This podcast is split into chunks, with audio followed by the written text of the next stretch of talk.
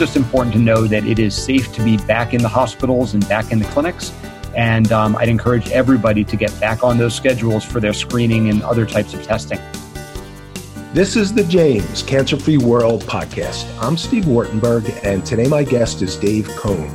Dave is the Chief Medical Officer of the James, and over the past several weeks, Dave has become one of the public faces and public voices of the James, a really great source of information and advice about the COVID 19 pandemic, the lockdown, physical distancing, and how all of this impacts everyone, and especially can impact people with cancer.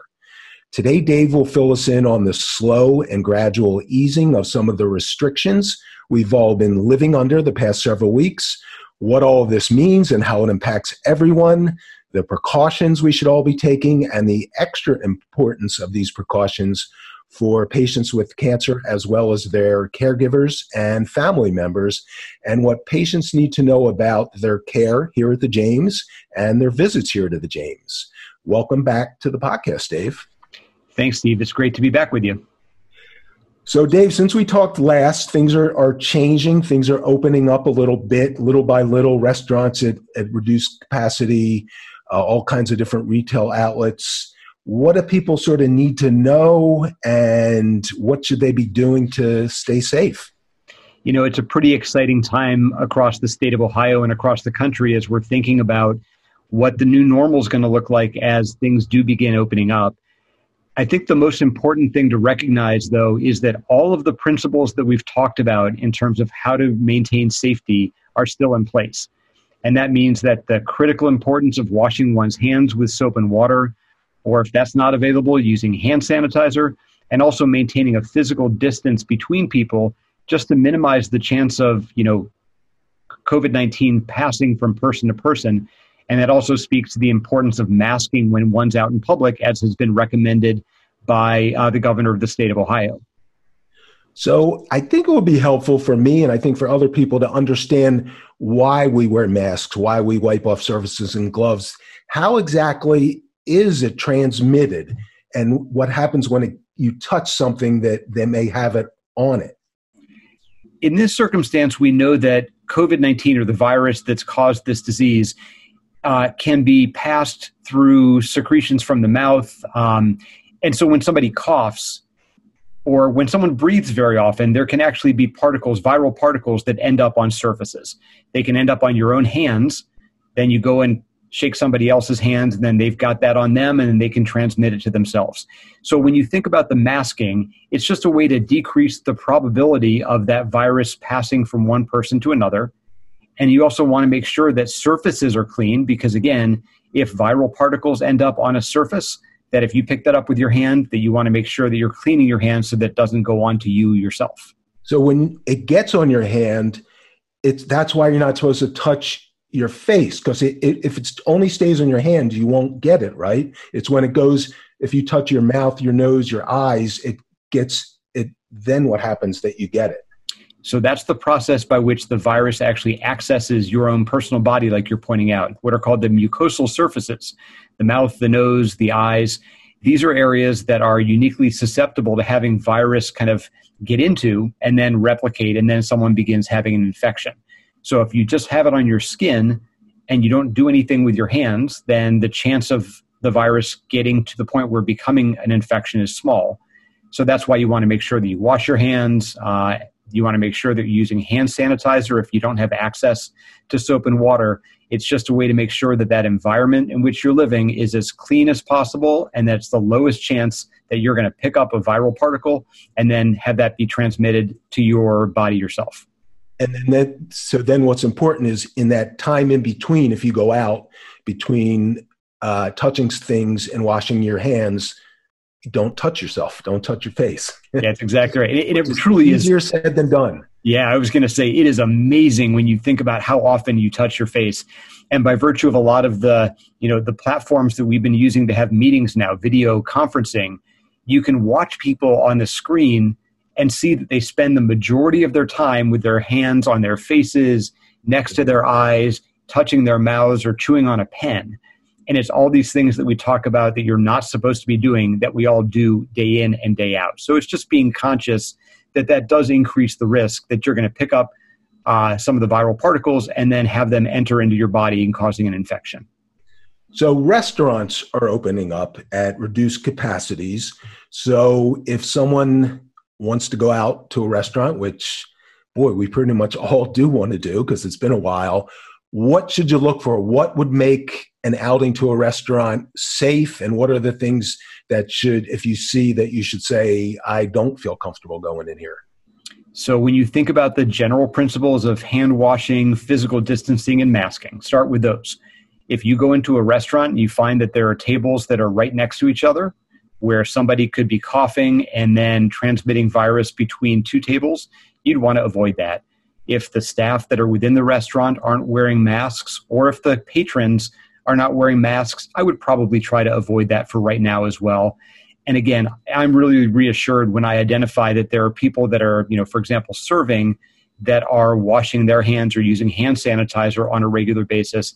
It just gives me that security that they're recognizing those risks, minimizing the chance of transmission between, you know, uh, a worker in a restaurant and somebody who is patronizing that restaurant or between individuals in restaurants as well. Just trying to think about what that environment looks and feels like to you, recognizing that the further apart people are, the more that individuals are wearing masks and the more frequently someone is washing their hands, the less chance of transmitting virus amongst individuals. Isn't wearing masks going to be a bit of a problem in a restaurant for the patrons? so it's very hard, as I found out this morning walking into the hospital, to drink coffee while wearing a mask. Uh, I forgot I was wearing it and ended up um, literally trying to pour coffee through my mask. So I would imagine trying to get a fork through a mask is even more challenging. Um, but yeah, you're right. Is that when someone walks into a restaurant wearing a mask, I think that's great. You're going to have to have a mask off while you're eating, clearly. Um, but just the less time that you're without a mask overall, the better. Okay. How about um, since people are going a little stir crazy, they're out walking, running, riding bikes. I've I've heard mixed things about whether or not you should um, wear a mask when you do those activities.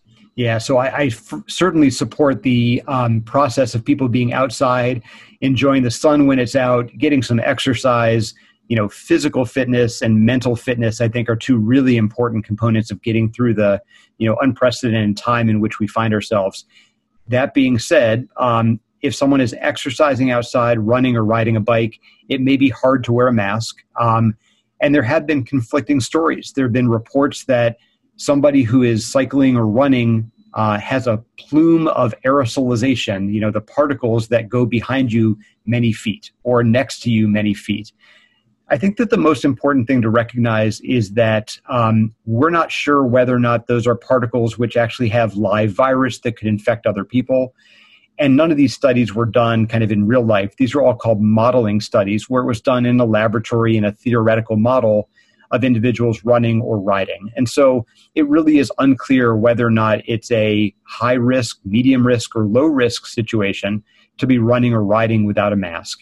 I suppose I would say that if you're out and about and you're close to other people, uh, the right thing to do is certainly to wear a mask to minimize the chance of transmission of virus uh, between individuals.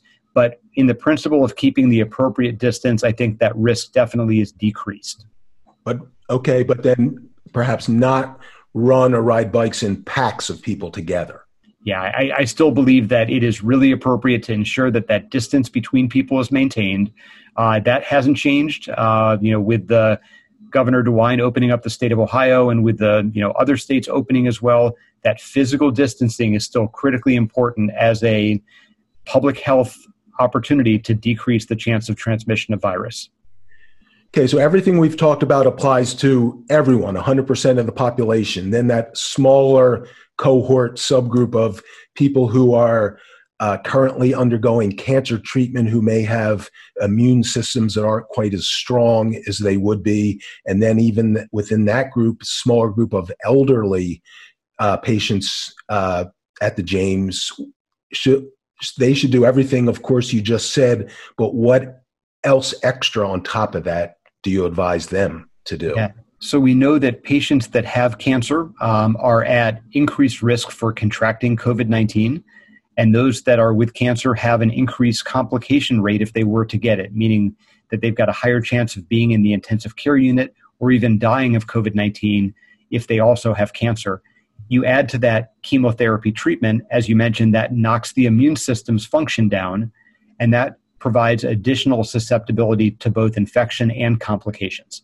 So, the way I think about this is everybody, um, cancer or not cancer, should be following those same general principles.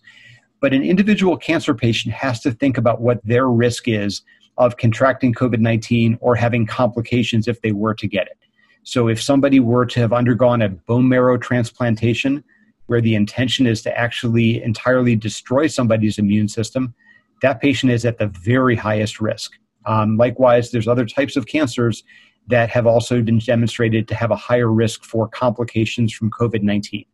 In that population, that individual patient might want to reach out to their healthcare provider just to kind of gauge whether or not they should be out and about or whether they should really be quarantining just to minimize the chance that any new exposure in their environment could lead to infection with COVID 19.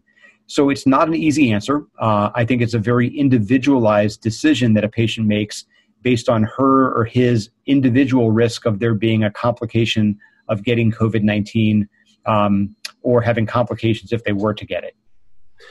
I perhaps think people should err on this on the side of caution if they're in that circumstance and just be extra safe. You know, I don't think that anybody could ever be faulted for being extra safe at this point in time. And I look at it and say that as things begin opening, you know, the beginning of May um, is when the state of Ohio began opening. So what that does is that when you have businesses that are now open and as restaurants um, are are now open and outside seating, and then soon to be um, service inside of restaurants as well. It's kind of mixing up the environment. So there's new individuals that people have never been exposed to that could have COVID 19. The risk is that we're going to have an increased number of COVID 19 cases over the next month as a result of opening up the state of Ohio. And so if somebody has cancer or is getting cancer treatment, I would say that today uh, that risk is probably a little bit higher than it was while everybody was still in their homes uh, sheltering. And so I agree with you. I think that the better part of valor might be just to hold off for a little bit more. While you know an individual patient's risk is at the highest i would probably be extra vigilant and safe um, and just try to find ways to still you know have, have an enjoyable time be out when you can for the mind for the body uh, but just try to minimize that chance of exposure to covid-19 whenever you can Okay, that's great advice. And we're going to take a quick break. And when we come back, Dave will fill us in on what's going on at the James in terms of screenings and visits, and if patients are allowed in, if if the patients aren't, do go in, can they have someone come with them, and all the important things that James patients and their family members and caregivers need to know. A revolution in lung cancer treatment is happening at the James we're proving lung cancer isn't solely defined by location and stage, but rather the individual molecules and genes that drive it. Simply put, there is no routine lung cancer. That's why our world renowned specialists put their expertise towards treating one particular lung cancer yours. At the James, we go beyond the routine to prevent, detect, treat, and cure your lung cancer. To learn more, call 1 800 293 5066. We're back with Dave Cohn, the Chief Medical Officer of the James, and we're talking about the slow and gradual easing of the restrictions we've been living under the past several weeks. And now we're at the, a very important part for all the, the hundreds of James patients listening. So, Dave, what is going on the James? I know elective surgeries were discontinued for a while. Are they back? And also, what about screenings? So these are really important points, Steve. Um, one of the first things that Governor DeWine did is he said, we want to make sure that we have enough personal protective equipment for our healthcare workers so that when the number of patients with COVID-19 increase, that we have the ability to care for them with the appropriate level of equipment. And so for that reason, we canceled our elective surgical procedures because those consume that protective equipment. Now that we're in a position where the number of COVID cases have been flat for some period of time, the uh, the governor has opened up access to elective surgeries, and so now they're able to be performed. I think that at the cancer hospital at the James, there's not a lot of elective cancer surgeries, so that hasn't impacted us so dramatically. But what has been impacted was the restrictions on screening. So you can think about cancer screening, for example, for colorectal cancer, for breast cancer, for cervical cancer, and other cancers. Many of these tests were put on hold because they were also considered elective because there was no active concerns for cancer. Someone was looking to see do they have an early cancer. So these tests are also now able to be scheduled and I would encourage all the, you know, patients out there and all the individuals out there that have put off screening because it was recommended by their healthcare workers uh, or whether it was something that they decided to hold off on because they were concerned about being in the hospital setting. It's just important to know that it is safe to be back in the hospitals and back in the clinics and um, I'd encourage everybody to get back on those schedules for their screening and other types of testing. Yeah, we've talked a couple times about how vital screenings are because if you can detect cancer early, or in the case of a, a colonoscopy, detect a precancerous polyp, you save lives. That's exactly right. And I've made the comment before that the best type of cancer is the one that you never get. And the way to do that is to pick up those precancerous conditions. Um, or if someone is to have a cancer, the earlier that it's detected, the higher the chance of cure. And so that's why those screening tests are really important to get back on the books. And again, a delay of a couple months that we've imparted upon our patients because of you know requesting them to delay or canceling those tests uh, is not going to do any substantial risk to you know delaying a diagnosis. Uh, but I think that if people are continuing to be concerned about getting into the hospital and those two months turn into six or 12 months, that's when there could certainly be a problem where cancers could be detected at a later stage. And that's not a place where anybody wants to be. Right. And, and just by the sheer number of cancer diagnoses there are, there were people diagnosed in February, March, April, and admitted to, treated at the James. How did that work then, and how has it changed a little bit now? Yeah. So while patients were being, you know, diagnosed just at the time when COVID was kind of starting in the United States and in the state of Ohio, we kind of had business as usual. Um, and I think that the fortunate thing is that we continued to treat our cancer patients the same way that we would have with chemotherapy, with radiation, and with required surgeries. None of those things were delayed. Um, there were certain circumstances where, for example, elective surgical procedures like plastic surgery for breast cancer reconstruction, those were put on hold. And there were patients who decided to delay their breast cancer surgical treatment so that they could get back on the schedule once they could also have a reconstruction at the same time. But for the vast majority of patients, cancer treatment in February continued, and cancer treatment now in May also continues at the exact same uh, type of care that we were providing before COVID 19. Now, I know you're modest and aren't going to talk about yourself and how you treat the patients, but the hundreds of people who, who work at the James are frontline essential workers who were who've been on the job for the past several weeks and months in the midst of you know a, a, a less than ideal circumstances. Yeah, it's just incredible to see the work that's being done by individuals in the hospital. You know, it is our environmental service workers, it is our technicians in the pharmacy, our radiology technicians, it's our physicians, it's our nurses, our nurse practitioners. It, it is remarkable to think about how the teams have come together uh, to support each other and in the support of our patients as well. And this is really important because one of the other things that we've done is that we've restricted visitors into our hospitals and into our clinics. So, in many ways, our healthcare workers and the entire teams are serving as kind of a surrogate family and support system for our patients when they can't have those support systems at their bedside if they're in the hospital. Yeah, especially the people that are staying there overnight or the people that are in there for a chemo infusion for a couple hours.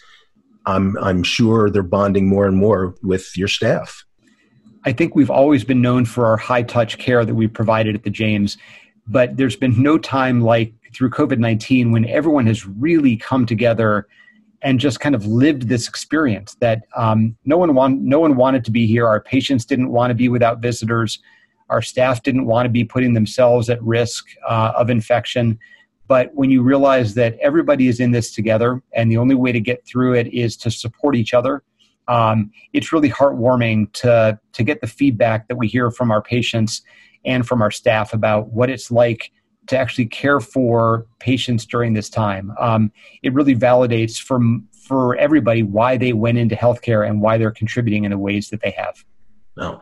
Now, are now patients cannot have any visitors, or can you bring someone with you and under any circumstances?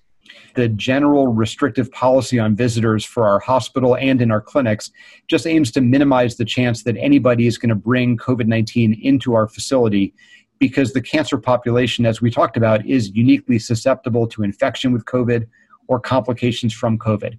And so on our website, we've got a list of the visitor policy and some of those restrictions.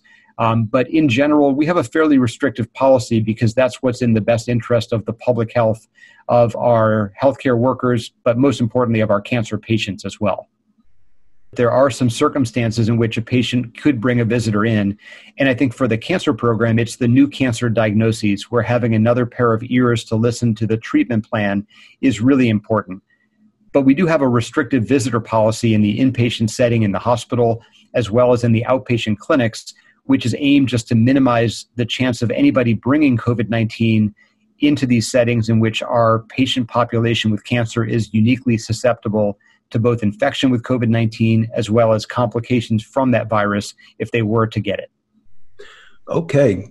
That I, I think that really is important for newly diagnosed yeah. patients. We've talked to so many about how their head is spinning and it's hard for them to even hear. So that's a, if you're going to have to make an exception, I think that's a, a, a, necessary one, and your your emphasis on safety throughout, yep. I think is, is is a great and safe um, way to do it. Good. So, Dave, once again, thanks for filling us in on what's going on and the precautions we can take. And as we continue down this road and learn more, hopefully you'll, I'm, well, I'm sure you'll continue to fill us in with all your great advice and facts and and medical information. Thanks, Steve. It's a pleasure to be here. I think, and a great opportunity to educate um, our patients and the public about the important things they can do just to be safe during these unprecedented times. This podcast is brought to you by the Ohio State University Comprehensive Cancer Center, Arthur G. James Cancer Hospital, and Richard J. Solove Research Institute. For more information, check out our website, cancer.osu.edu.